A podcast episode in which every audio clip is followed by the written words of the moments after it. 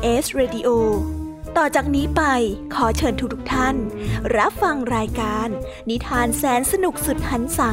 ที่รังสรรค์มาเพื่อน้องๆ ในรายการ Kiss Hour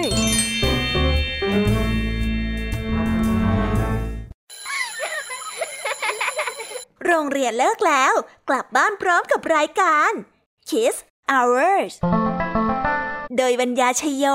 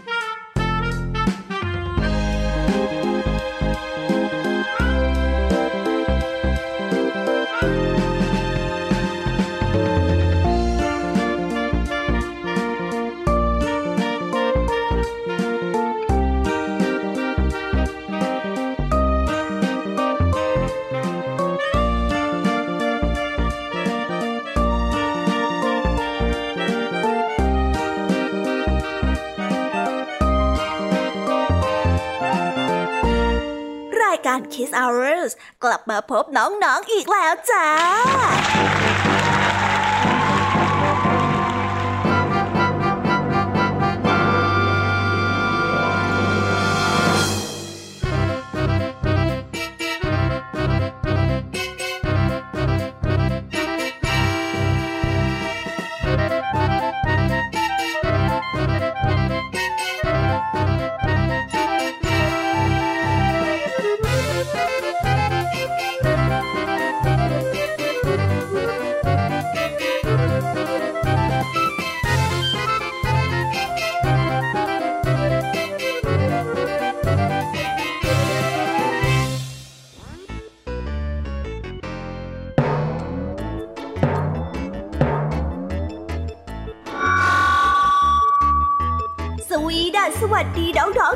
การ Kiss Hour ทุกๆ คนนะคะ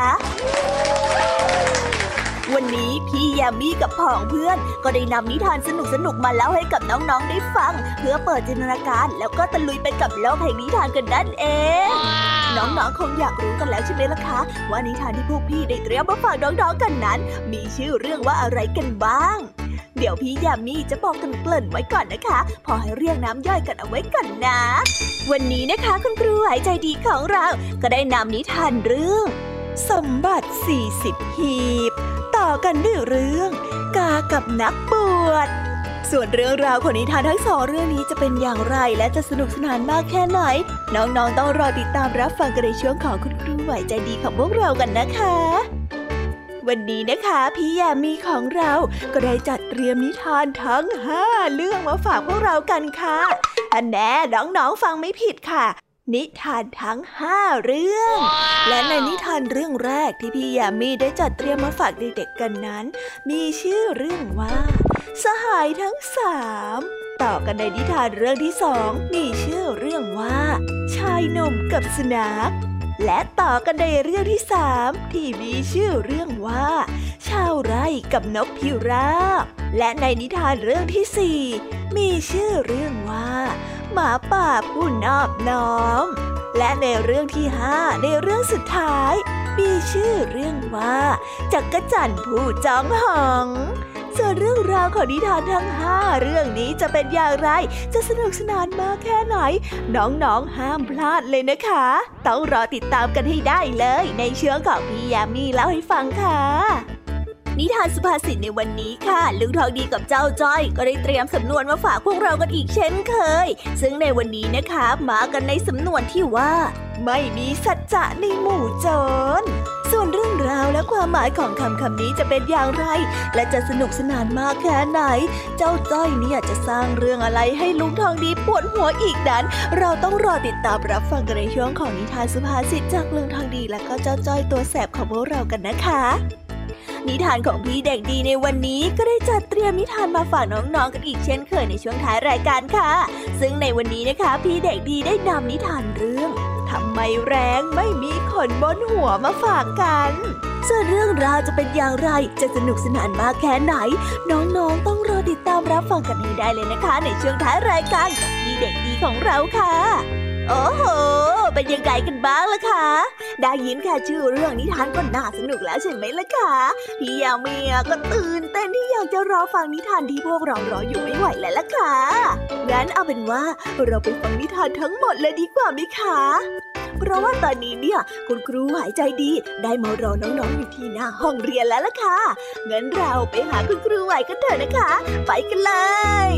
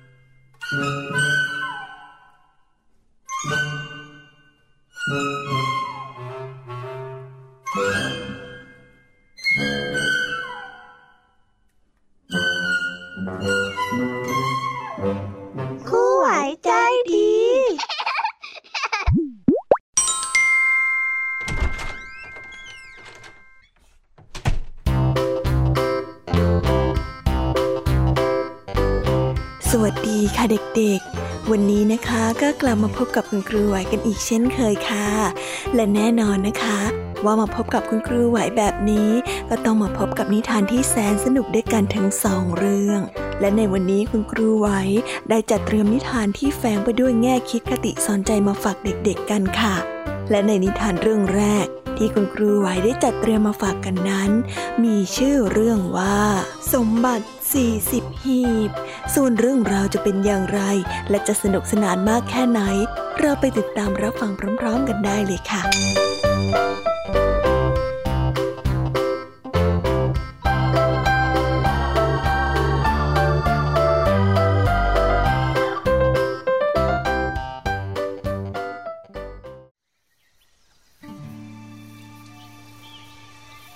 ครั้งหนึ่ง ในกรุงอิฟาฮาน ชายคนหนึ่งชื่อว่าอาเมดเขายังไม่มีงานทำจึงได้ถูกภรรยาบังคับให้มาเป็นหมอดูที่ตลาด อาเมดทนความรำคาญไม่ไหวจึงได้ยอมจำนนทำตามทั้งๆทที่เขานั้นทำนายโชคชะตาอะไรไม่เป็นเลย วันหนึ่ง มีภรรยานายพลวิ่งหน้าตาตื่นมาหาอาเมด ให้ช่วยทำนายหาแหวนล้ำค่าของเธอ ว่าหล่นหายไปที่ไหน อาเมดไม่รู้ว่าจะบอกอะไร แต่พอเขาได้เห็นเสื้อคลุมของเธอ มีรูเล็กๆทำให้มองเห็นท่อนแขน อาเมดจึงได้กระซิบบอกว่า โอ้ท่านผู้หญิง จากที่นั่งสมาธิดูแล้ว ผมว่า ผมเห็นรูโหว่บางอย่างนะ ทำให้ภรรยานายพล นึกถึงได้ว่า เธอนั้นได้ถอดแหวนซ่อนไว้ที่รูกำแพงนั่นเอง อาเมดจึงได้เหรียญทองคำเป็นรางวัล และข่าวนั้นก็ได้แพร่สะพัดไปทั่ว อาเมดได้ทำนายแม่นยังกับตาเห็นช่วงเวลานั้นได้เกิดเรื่องใหญ่ในพระราชวัง มีโจรขโมยสมบัติหลวงไป 40 หีบ หมอดูหลวงบอกอะไรเกี่ยวกับโจรไม่ได้เลย พระราชาจึงได้สั่งให้จับขังคุก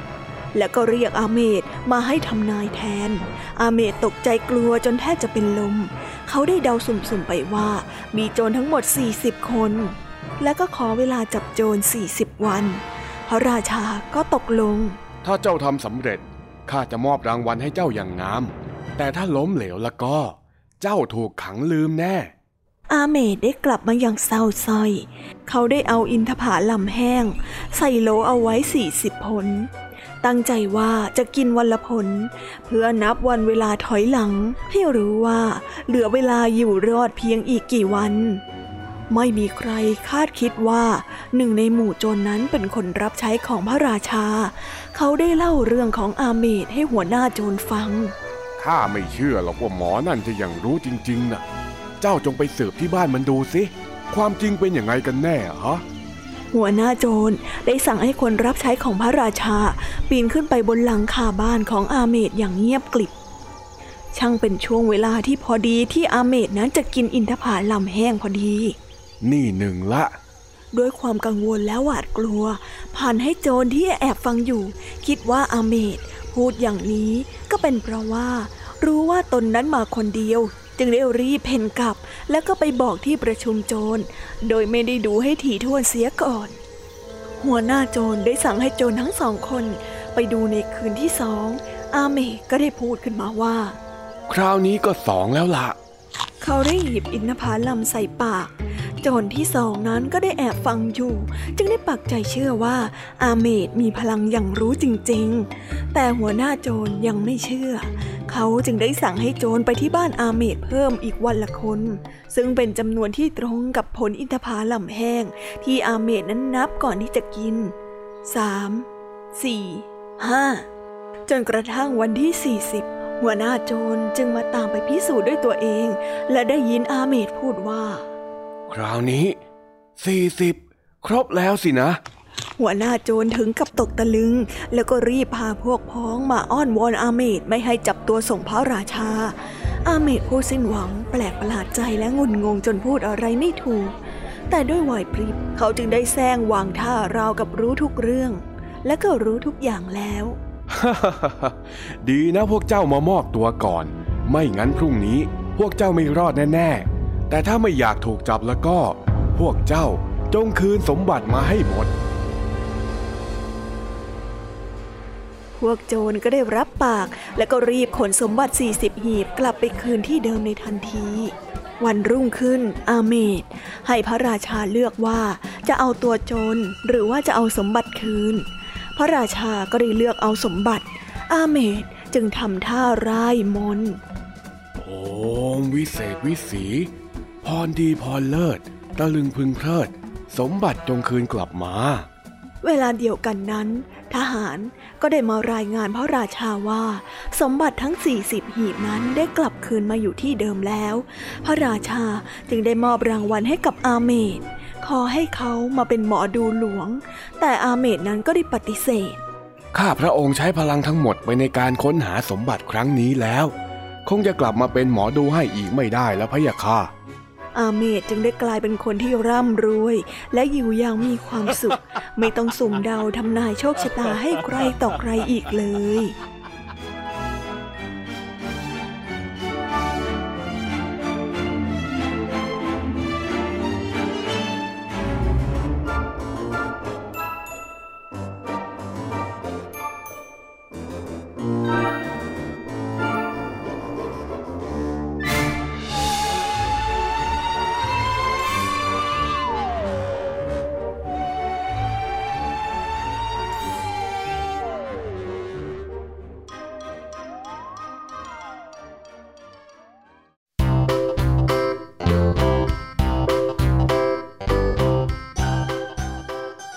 ก็จบกันไปเป็นที่เรียบร้อยแล้วนะคะสำหรับนิทานในเรื่องแรกของคุณครูไหว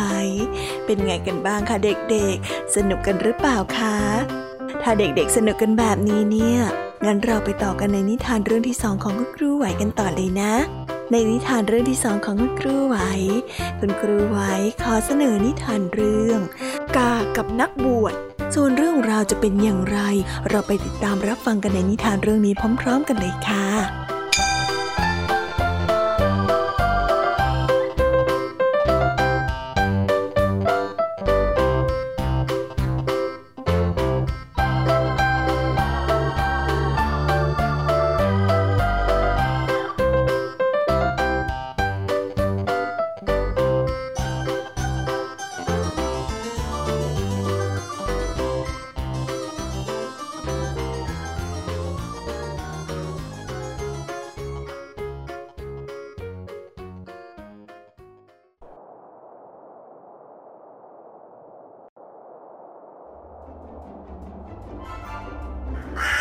นักบวชองค์หนึ่งได้แบ่งอาหารให้กับกานั้นกินทุกวัน เจ้ากาจึงไม่ต้องลำบากหากินเอง วันหนึ่ง กาไม่ได้มารับอาหาร วันต่อมา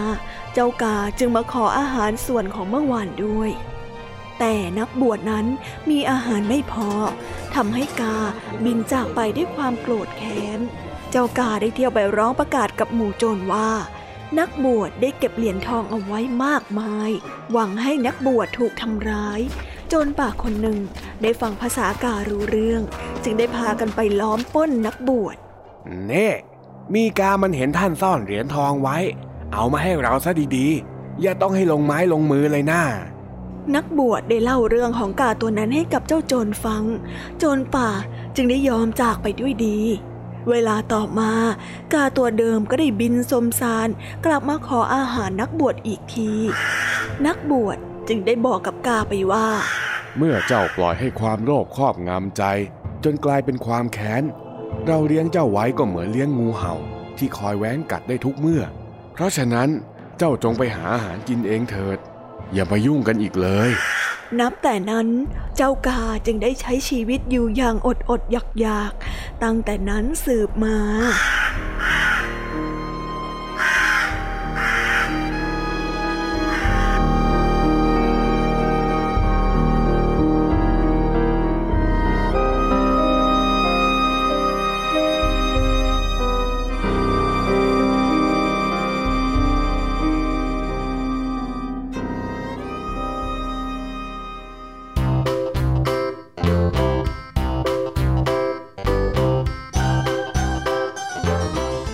บกันไปเป็นที่เรียบร้อยแล้วนะคะสำหรับนิทานทั้งสองเรื่องของคุณครูไหว เป็นยังไงกันบ้างล่ะคะเด็กๆ วันนี้เนี่ยสนุกจุใจกันหรือเปล่าเอ่ยมีเด็กๆหลายคนเลยนะคะที่ยังไม่จุใจกัน งั้นเราไปต่อกันในนิทานช่วงต่อไปกันเลยดีกว่าไหมคะเอาละค่ะ งั้นเราไปต่อกันในนิทานช่วงต่อไปกับช่วงพี่ยามีเล่าให้ฟังกันเลยนะคะ แต่สำหรับตอนนี้เนี่ย เวลาของคุณครูไหวก็ได้หมดลงไปแล้ว งั้นครูไหวต้องขอตัวลากันไปก่อนแล้วนะคะ สวัสดีค่ะ บ๊ายบาย และพบกันใหม่นะคะเด็กๆ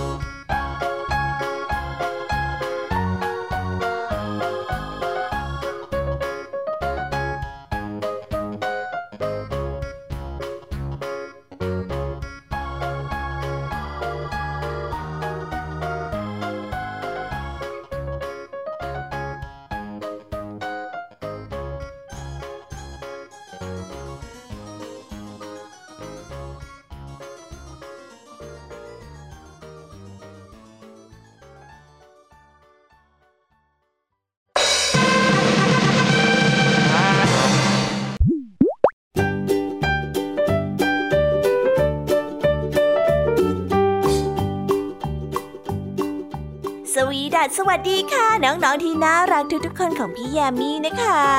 ก็เปิดรายการมาพร้อมกับเสียงอันสดใสของพี่แยามีกันอีกแล้ว แน่นอนค่ะว่ามาพบกับพี่แยามีแบบนี้ก็ต้องมาพบกับนิทานที่แสนสนุก และวันนี้ค่ะ นิทานเรื่องแรกที่พี่แยามีได้จัดเตรียมมาฝากน้องๆนั้น มีชื่อเรื่องว่า สหายทั้งสาม ส่วนเรื่องราวจะเป็นอย่างไรจะสนุกสนานมากแค่ไหน เราไปติดตามรับฟังพร้อมๆกันได้เลยค่ะ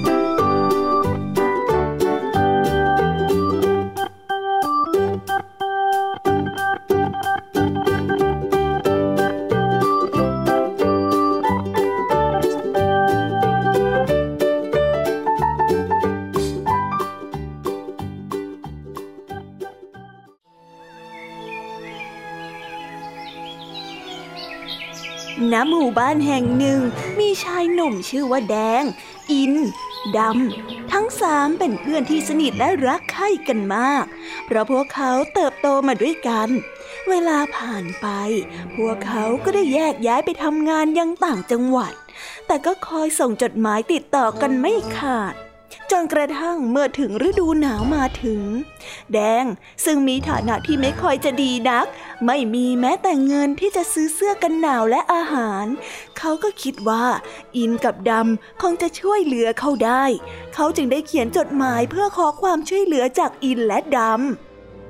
เมื่ออินได้ทราบข่าวว่าเพื่อนนั้นเดือดร้อนก็ได้รีบช่วยเหลือ โดยส่งเสื้อกันหนาวและอาหารแห้งไปให้ในทันที ส่วนดำก็ได้เขียนจดหมายส่งให้แดง ซึ่งมีใจความว่า ฉันมีเสื้อกันหนาวอยู่ก็จริง แต่ฉันก็จำเป็นต้องใช้เหมือนกัน แล้วฉันจะหาวิธีช่วยเหลือนายในภายหลังก็แล้วกันนะแดงเพื่อนรัก ยังไงซะก็ขอให้นายทนอีกสักระยะนะเพื่อนเอ๋ย ต่อมาฐานะของแดงก็มั่งมีขึ้น เขามีทุกสิ่งทุกอย่างแล้วไม่ขาดแคลนเหมือนแต่ก่อน แดงได้เชิญเพื่อนทั้งสองมากินข้าวที่บ้าน ดำก็ได้มาหาแดง พร้อมกับเสื้อกันหนาวอย่างดีหลายตัว แต่แดงนั้นได้เอ่ยกับดำไปว่า ฉันขอบใจนายมาก แต่ฉันไม่ต้องการมันแล้วล่ะ และตอนนี้ฉันก็มีเสื้อกันหนาวที่ดีกว่าตัวนี้หลายเท่านัก ขอบใจมากนะ ดำได้รู้สึกอับอายและเสียใจในการกระทำของตนเอง เขาได้แต่คิดในใจว่าเฮ้ยฉันควรจะช่วยเพื่อนในตอนที่เขาต้องการความช่วยเหลือ แต่ดันมาช่วยในตอนที่เขาไม่ต้องการแล้ว เฮ้ย ไม่เกิดประโยชน์อะไรเลยจริง ๆ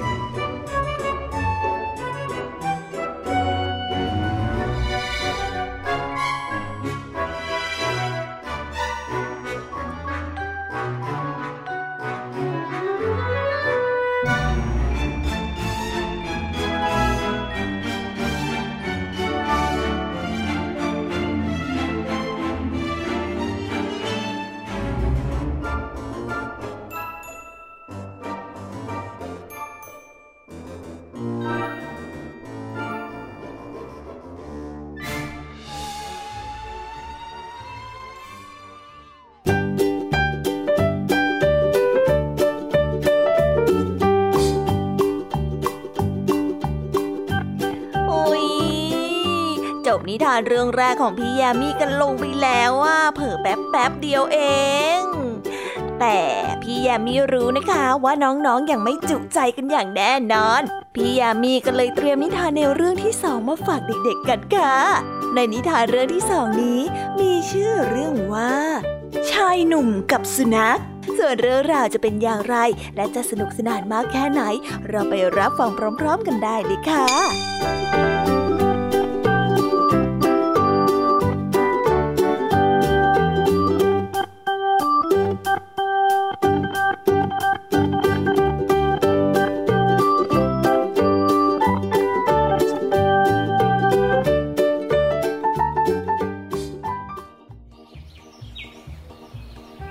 ในตอนเย็น ตะวันใกล้จะลับขอบฟ้า มีชายคนหนึ่งวิ่งหน้าตาตื่น มีอาการตกอกตกใจกลัวสุดขีด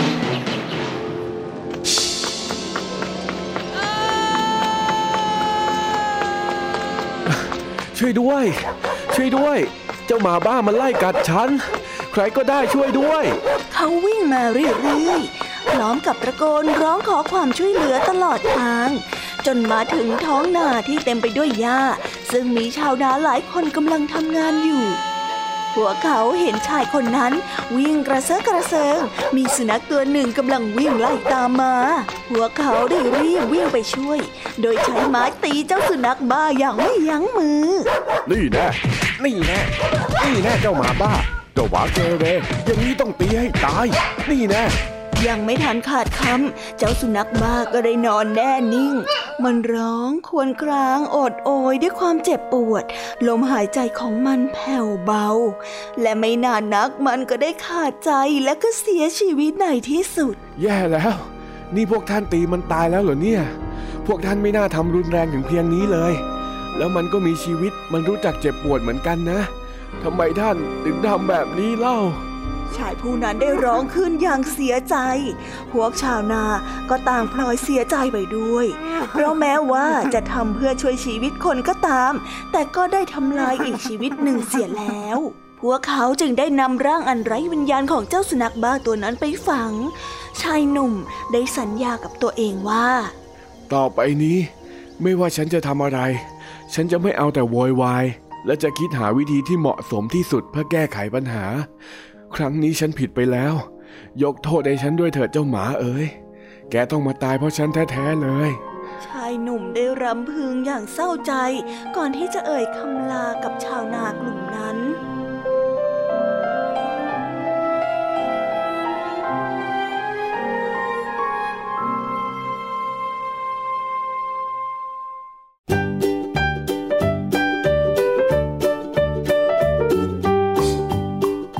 แล้วก็จบกันไปแล้วนะสำหรับนิทานในเรื่องที่สองของพี่ยามี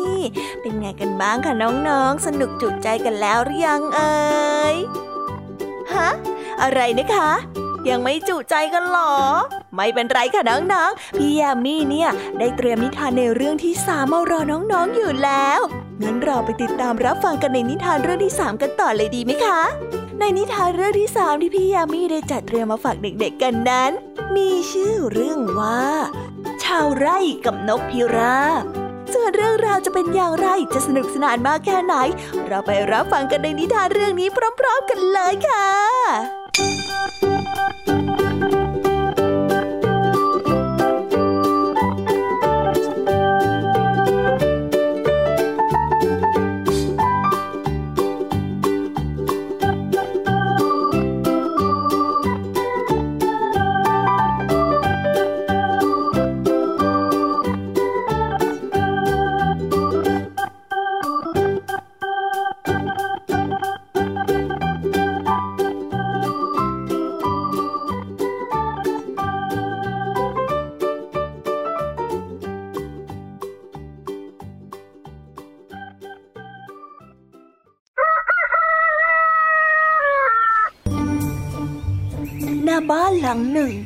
บ้านสองชั้นซึ่งทำด้วยไม้ และมีระเบียงสำหรับยืนรับลมด้วย เจ้าของบ้านนี้มีชื่อว่าในมี เขาได้ยืนชะเง้อราวกับว่าคอยอะไรสักอย่างด้วยความตั้งใจ ไม่นานนักก็ได้มีนกพิราบตัวหนึ่ง บินมาเกาะที่ระเบียงตรงหน้า เขาได้ใช้มือ ลูบขนของมันเบาๆ อีกครู่หนึ่งก็ได้มีนกพิราบตัวที่สอง บินมาเกาะใกล้ๆกับตัวของเขา เขาใช้มือลูบที่หัวของมันด้วยความรักและเอ็นดูเช่นเคย ทุกครั้งที่นกพิราบสองตัวของเขาได้บินกลับมา พวกมันจะกลับมาไม่พร้อมกัน แต่นกพิราบสื่อสารของเขา ก็จะบินมาถึงจุดหมายทุกครั้งก่อนที่จะบินกลับมาที่เดิม นายมีรู้สึกไม่พอใจที่นกพิราบนั้นบินกลับมาไม่พร้อมกัน เขาจึงคิดว่าจะเอาเชือกผูกที่ขาของนกพิราบเอาไว้ด้วยกัน นกทั้งสองคงจะช่วยกันจดจำเส้นทาง แล้วก็บินกลับมาพร้อมกันได้อย่างแน่นอนจนกระทั่งวันหนึ่ง ก็ได้ทำตามที่คิดเอาไว้ เขาได้ใช้เชือกขนาดที่ไม่ยาวมากนัก ผูกขานกพิราบทั้งสองตัวติดกันไว้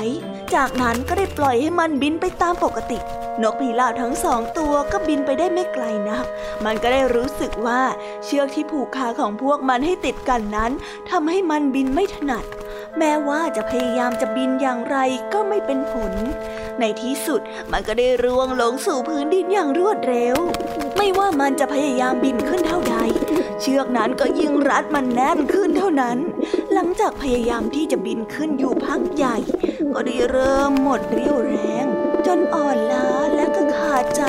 เสียชีวิตในที่สุด ส่วนนายมีเมื่อปล่อยให้นกพิราบบินไปแล้ว ก็ได้เฝ้ารอการกลับมาอยู่หลายวัน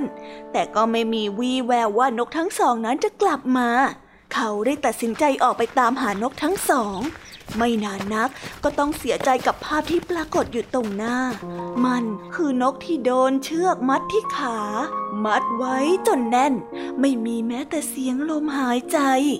มันได้นอนนิ่งอยู่เคียงข้างกัน เป็นภาพที่บาดตาบาดใจเขายิ่งนัก เขาได้สุดตัวลงข้างๆกับนกพิราบทั้งสองด้วยความเสียใจอย่างสุดซึ้งเฮ้ยนี่ถ้าเรายอมให้มันบินไปด้วยตัวของมันเองอย่างมีอิสระ มันก็คงจะไปถึงจุดหมายของมัน และกลับมาด้วยความปลอดภัย ถึงแม้ว่าจะช้าไปสักนิด ขอเพียงแค่มีเป้าหมายและทิศทางที่ตรงกัน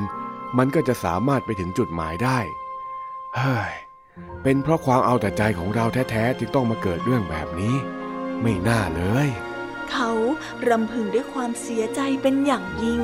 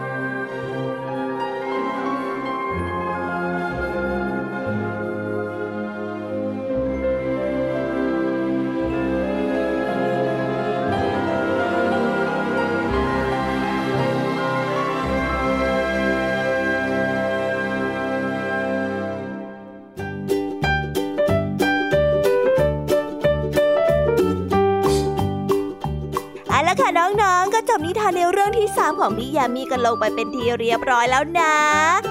น้องๆ พร้อมจะไปสนุกในนิทานเรื่องที่ 4 ของพี่ยามีกันแล้วหรือยังล่ะคะ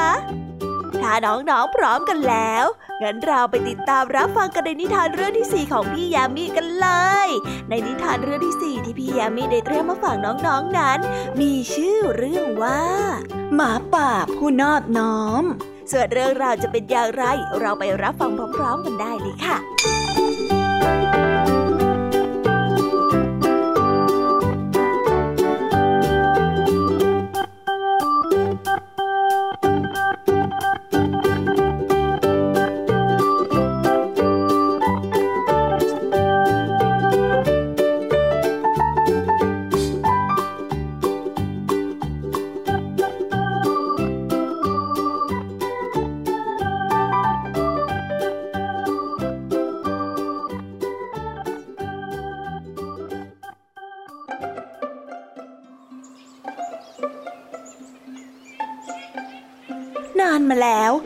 ป่าที่กว้างใหญ่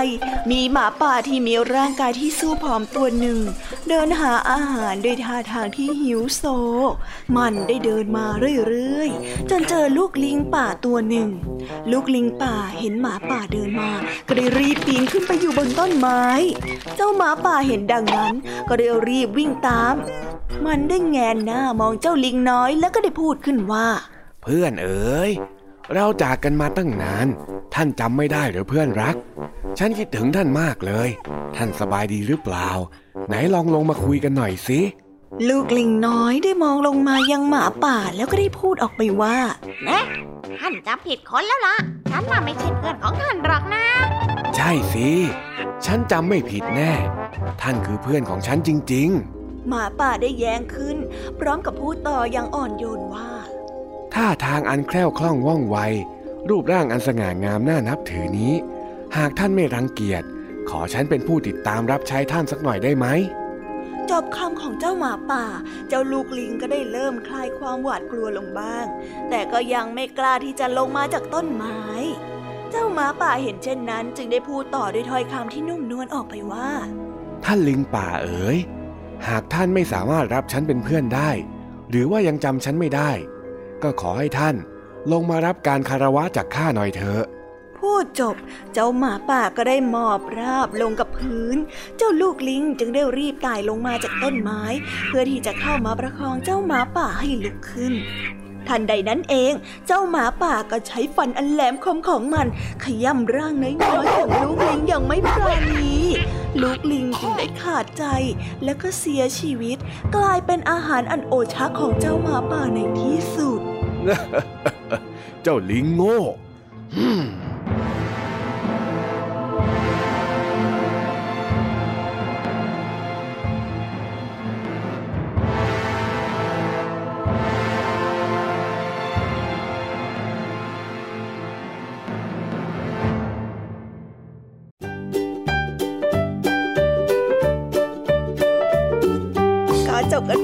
เรียบร้อยแล้วนะคะสำหรับนิทานทั้ง 4 เรื่องของพี่แยมมี่เป็นยังไงกันบ้างคะน้องๆ สนุกจุใจกันแล้วหรือยังเอ่ย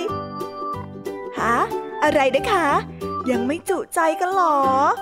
ถ้าน้องๆยังไม่จุใจกันแบบนี้ งั้นพี่ยามีขอแถมนิทานให้อีกหนึ่งเรื่องค่ะ ในนิทานเรื่องที่ห้าที่พี่ยามีได้เตรียมมาฝากน้องๆนนั้น มีชื่อเรื่องว่าจักรจันผู้จองหอง ส่วนเรื่องราวจะเป็นอย่างไรและจะสนุกสนานมากแค่ไหน ไปฟังนิทานในเรื่องที่ห้านี้พร้อมๆกันได้เลยค่ะ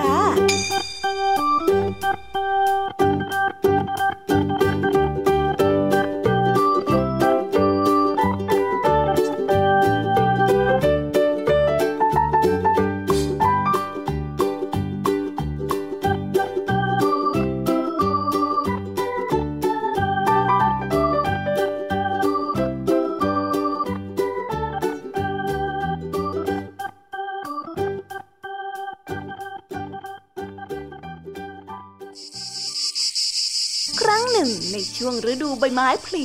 ดวงอาทิตย์ได้สาดส่องแสงอ่อนๆในยามเช้า เจ้าจักรจั่นตัวน้อยกำลังโบยบินด้วยความสนุกสนาน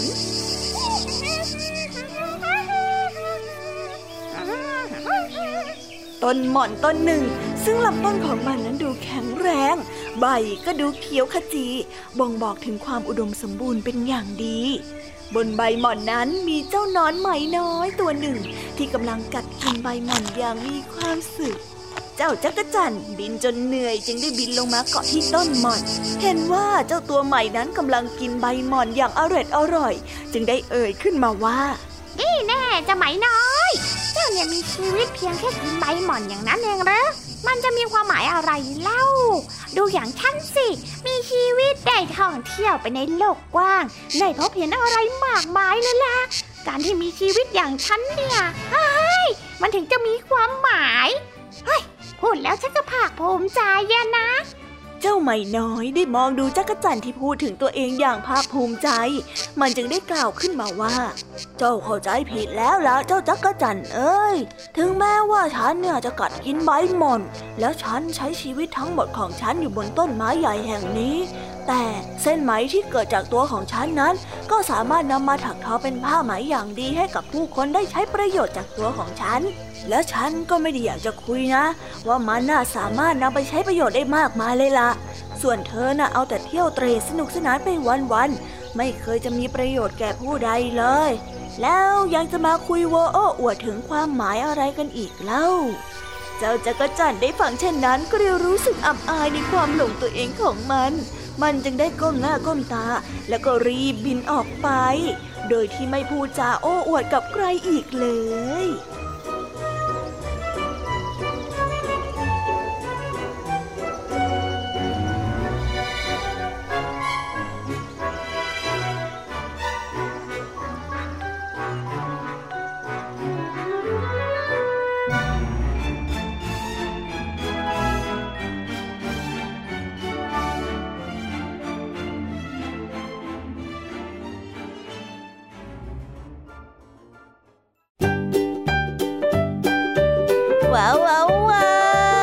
บกันไปเป็นที่เรียบร้อยแล้วนะคะสำหรับนิทานของพี่ยามีเป็นไงกันบ้างคะเด็กๆ ได้ข้อคิดหรือว่าคติสอนใจอะไรกันไปบ้าง อย่าลืมนำไปเล่าให้กับเพื่อนๆที่โรงเรียนได้รับฟังกันด้วยนะคะ แต่สำหรับตอนนี้เนี่ยเวลาของช่วงพี่ยามีเล่าให้ฟังก็หมดลงไปแล้วละค่ะพี่ยามีก็ต้องขอส่งต่อน้องๆให้ไปพบกับลุงทองดีแล้วก็เจ้าจ้อยในช่วงต่อไปกันเลย เพราะว่าตอนนี้เนี่ยลุงทองดีกับเจ้าจ้อยอะบอกว่าให้ส่งน้องๆมาในช่วงต่อไปเร็ว อยากจะเล่านิทานจะแย่แล้วเอาละค่ะงั้นพี่ยามีต้องขอตัวลากันไปก่อนแล้วนะคะ เดี๋ยวกลับมาพบกันใหม่บ๊ายบา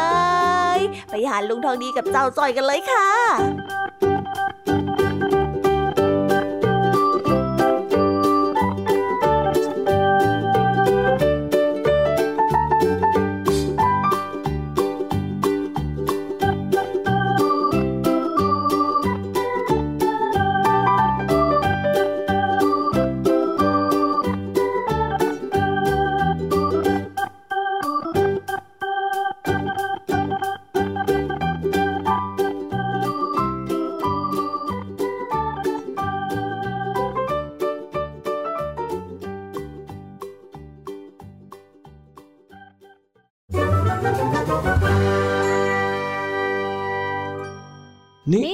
สุภาษิตบ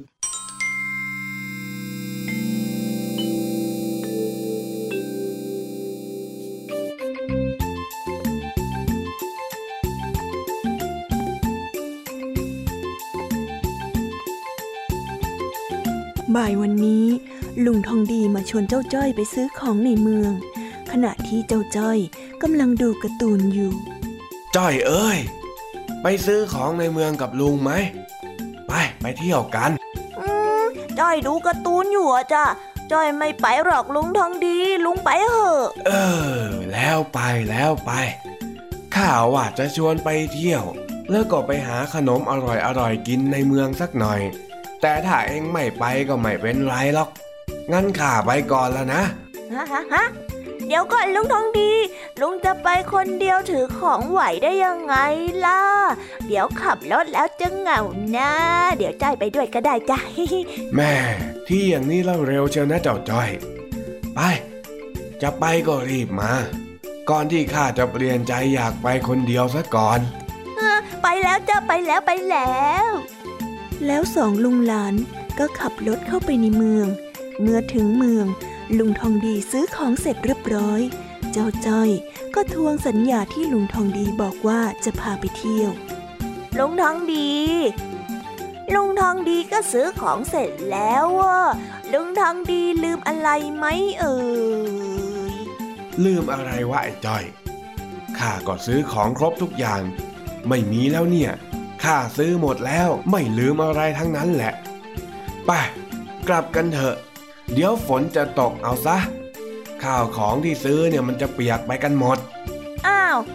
แล้วที่ลุงทองดีบอกว่าจะพาจ้อยไปเที่ยวล่ะ ไหนกันน่ะจ้อยยังไม่เห็นจะได้เที่ยวเลยอะโธ่เจ้าจ้อย ฝนมันจะตกแล้ว ถ้าไม่รีบกลับเดี๋ยวของมันจะเปียกเอาได้นะ ไว้ข้าพาเองมาวันหลังได้ไหมเล่า ลุงทองดีไม่มีสัจจะในหมู่โจรเลยนะทำไมลุงทองดีถึงพูดแบบนี้ล่ะเฮ้ยเฮ้ยเจ้าจ้อยไม่คิดว่าลุงทองดีจะมาหลอกจ้อยแบบนี้เอ็งพูดอะไรของเอ็งน่ะ เดี๋ยวคนอื่นก็หาว่าเราเป็นขโมยกันหมดหรอก ไม่รู้ล่ะ ลุงทองดีไม่มีสัจจะในหมู่โจรจ้อยโกรธลุงทองดีแล้วจู่ๆฝนก็ตกลงมา ทำให้ลุงทองดีกับเจ้าจ้อย ไปไหนไม่ได้ เลยต้องนั่งหลบฝนอยู่ที่ศาลาข้างทาง ที่เอ็งพูดมาน่ะ เอ็งรู้ความหมายดีแล้วใช่ไหมเจ้าจ้อย นะ เอ้ยคุยกับข้าหน่อยนะเจ้าจ้อย รู้สิจ๊ะ ก็แปลว่า ลุงทองดีพูดไม่เป็นคำพูดยังไงล่ะ เออคราวหลังถ้าจะพูดอะพูดแค่นี้ก็พอแล้ว คำว่าไม่มีสัจจะในหมู่โจร มันแปลว่าคนที่ไม่มีความซื่อสัตย์และความน่าเชื่อถือต่อกัน เป็นคนพาลที่สามารถหักหลังกันได้ตลอดเวลา เดี๋ยวคนเขาจะเข้าใจผิดว่าเราเนี่ยเป็นคนร้าย เอ็งเนี่ยนะ ลุงทองดีนั่นแหละคนใจร้าย โกหกจ้อยได้หลงคอ โอ้ยข้าไม่ได้โกหกสักหน่อยเจ้าจ้อยอะอะข้าขอโทษก็ได้ ก็ดูสิเนี่ย เวลามันมีน้อยนี่หว่าแต่ไหนไหนๆฝนก็ตกแล้ว ยังไงก็กลับบ้านไม่ได้อยู่ดี งั้นข้าจะเล่านิทานให้เองฟังเพื่อเป็นการขอโทษก็แล้วกัน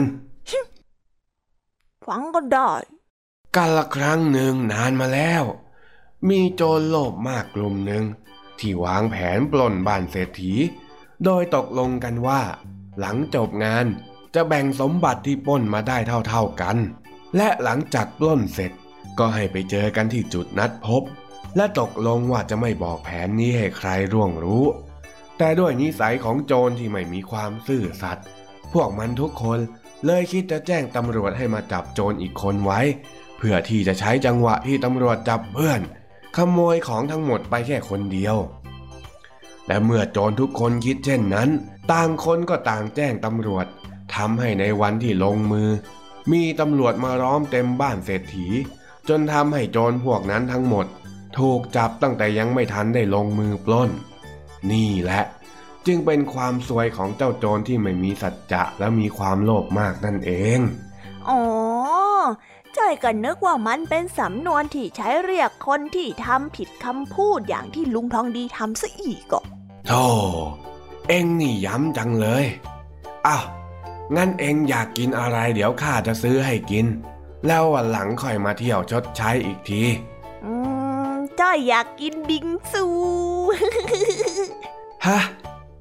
บิง บิงซูนี่มันเป็นยังไงนะ หน้าตามันเป็นยังไงข้าไม่เข้าใจ อ้าวก็ที่มันเป็นน้ำแข็งเกล็ดเกล็ดใส่น้ำหวานแล้วก็ใส่ขนมเข้าไปเยอะๆอย่างไงล่ะจ๊ะ โอ้ย ถ้าอย่างนั้นที่บ้านเราก็มี เดี๋ยวข้าจะเลี้ยง เอ็งอยากกินเท่าไหร่เอ็งสั่งไปเลย จริงเหรอจ๊ะ เย่เย่เย่เย่เย่งั้นกลับบ้านไปกินบิงซูกัน บิงซูหลังจากที่ลุงทองดีกับเจ้าจ้อย ถึงหมู่บ้าน ลุงทองดี ก็พาจอดรถที่ร้านค้าของยายน้อย แล้วสั่งน้ำแข็งใส อะ เจ้าจ้อย บิงซูของเอ็งเนี่ย จะกินเท่าไหร่ก็เอาตามสบายเลย กินโลดนั่น ไม่มีสัจจะในหมู่โจรจริงๆด้วย นี่มันไม่ใช่บิงซูอะนี่มันน้ำแข็งใสอะลุงน้องดีหลอกจอยอีกแล้วอะโอ้เอาหน้า มันก็เหมือนเหมือนกันนั่นแหละ กินกินกิน หวานชื่นใจ ไม่ ไม่ต้องเลยจอยไม่เชื่อลุงทองดีอีกแล้วอะเชอะคราวหลังนะ ถ้าลุงทองดีจะชวนจ้อยไปไหนจ้อยจะไม่ไปด้วยแล้ว ไม่เอาหน้าเจ้าจอยอย่างงอนสิ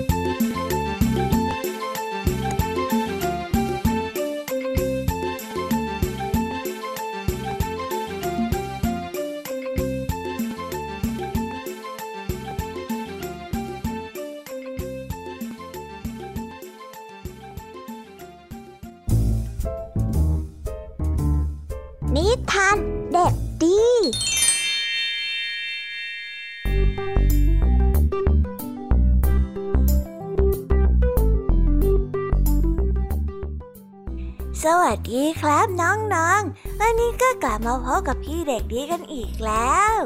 และแน่นอนว่ามาพบกับพี่เด็กดีแบบนี้ ก็ต้องกลับมาพบกับนิทานที่แสนสนุกกันในช่วงท้ารายการ และวันนี้นะครับ พี่เด็กดีก็ได้เตรียมนิทานเรื่องทำไมแรงไม่มีขนบนหัวมาฝากกัน ส่วนเรื่องราวจะเป็นอย่างไร ถ้าน้องๆออยากจะรู้กันแล้วงั้นเราไปติดตามรับฟังกันได้เลยครับ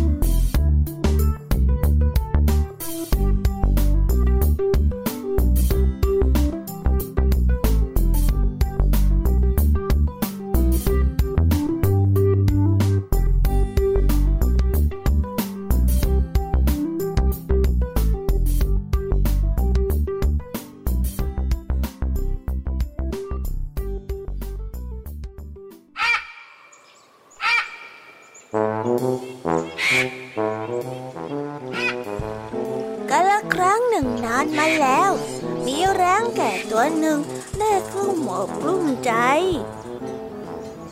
บรรดานกตัวอื่นๆ จึงช่วยกันปลอบใจ ว่าเดี๋ยวคนนั้นก็งอกขึ้นมาใหม่ แต่ก็ไม่มีผลอะไร ในที่สุดเจ้าแร้งจึงได้ล้มป่วยลง ด้วยความสงสาร นกกาจึงได้มอบขนสีดำที่เป็นมันเงา ให้กับเจ้าแร้งแก่ นกแก้วก็ให้ขนที่มีสีสันสดใส และนกยุงก็ให้ขนที่ยาวสลวยแก่แร้งแก่ แร้งแก่นั้นก็ได้นำขนเหล่านั้นมาเสียบแซมขนที่สีขมุกขมัวของตน จนดูสวยงามขึ้น แล้วก็ได้เดินอวดโฉมไปทั่ว แล้วก็ได้รับคำชมเป็นอย่างมาก หลังจากนั้นแรงก็ได้หยิ่งยองหอง ประกาศว่าตนนั้นสง่างามที่สุดในบรรดานกทั้งหมด สมควรที่จะได้เป็นราชานกเป็นที่สุด พวกนกที่เคยแบ่งขนให้ ก็รู้สึกโมโห แล้วก็รู้สึกไม่ชอบเจ้านกแร้งนี้เป็นอย่างมาก จึงได้พากันรุมจิกแล้วก็ขอขนของตนคืน กลางความชุลมุนวุ่นวายนั้น แรงแก่จึงได้ถูกขีดขนบนหัว จนหลุดแล้วก็ร่วงหมดหัว ตั้งแต่นั้นเป็นต้นมา หัวของแรงจึงได้โล้นแล้วก็เกลี้ยง ไม่มีขนเลยสักเส้น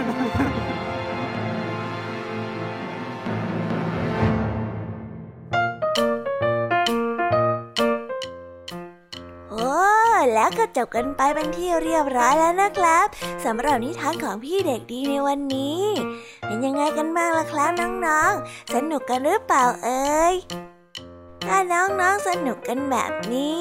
เอาไว้วันหลังพี่เด็กดีจะจัดเตรียมนิทานที่แสนสนุกแบบนี้มาฝากกันอีกนะครับ แต่สำหรับวันนี้เวลาของพี่เด็กดีก็หมดลงไปแล้ว พี่เด็กดีก็ต้องขอตัวลาน้องๆกันไปก่อน แล้วพบกันใหม่นะครับ สวัสดีครับบ๊ายบายเป็นเด็กดีของคุณพ่อคุณแม่นะครับ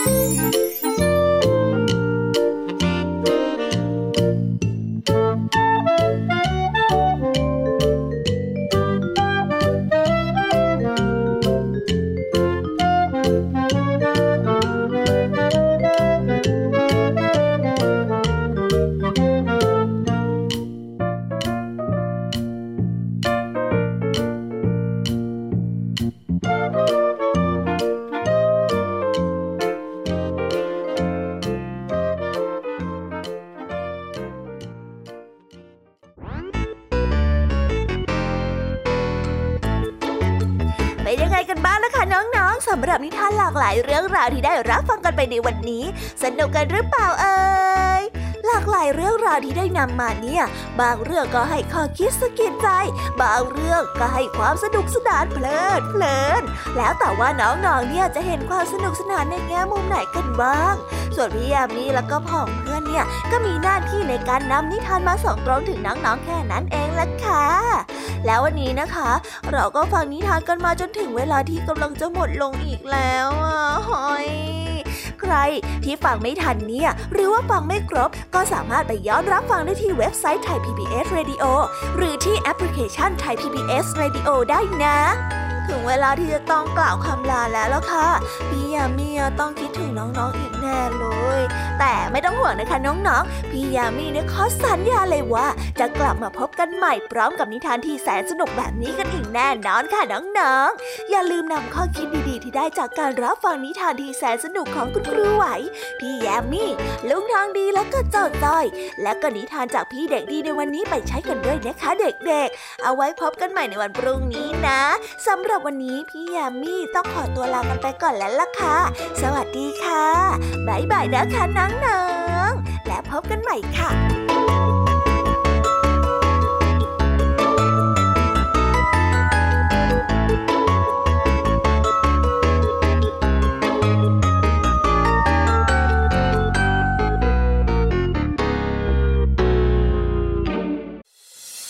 ตามรับฟังรายการย้อนหลังได้ที่เว็บไซต์และแอปพลิเคชันไทย PBS Radio ไทย PBS ดิจิทัล Radio วิทยุข่าวสารสาระ เพื่อสาธารณะและสังคม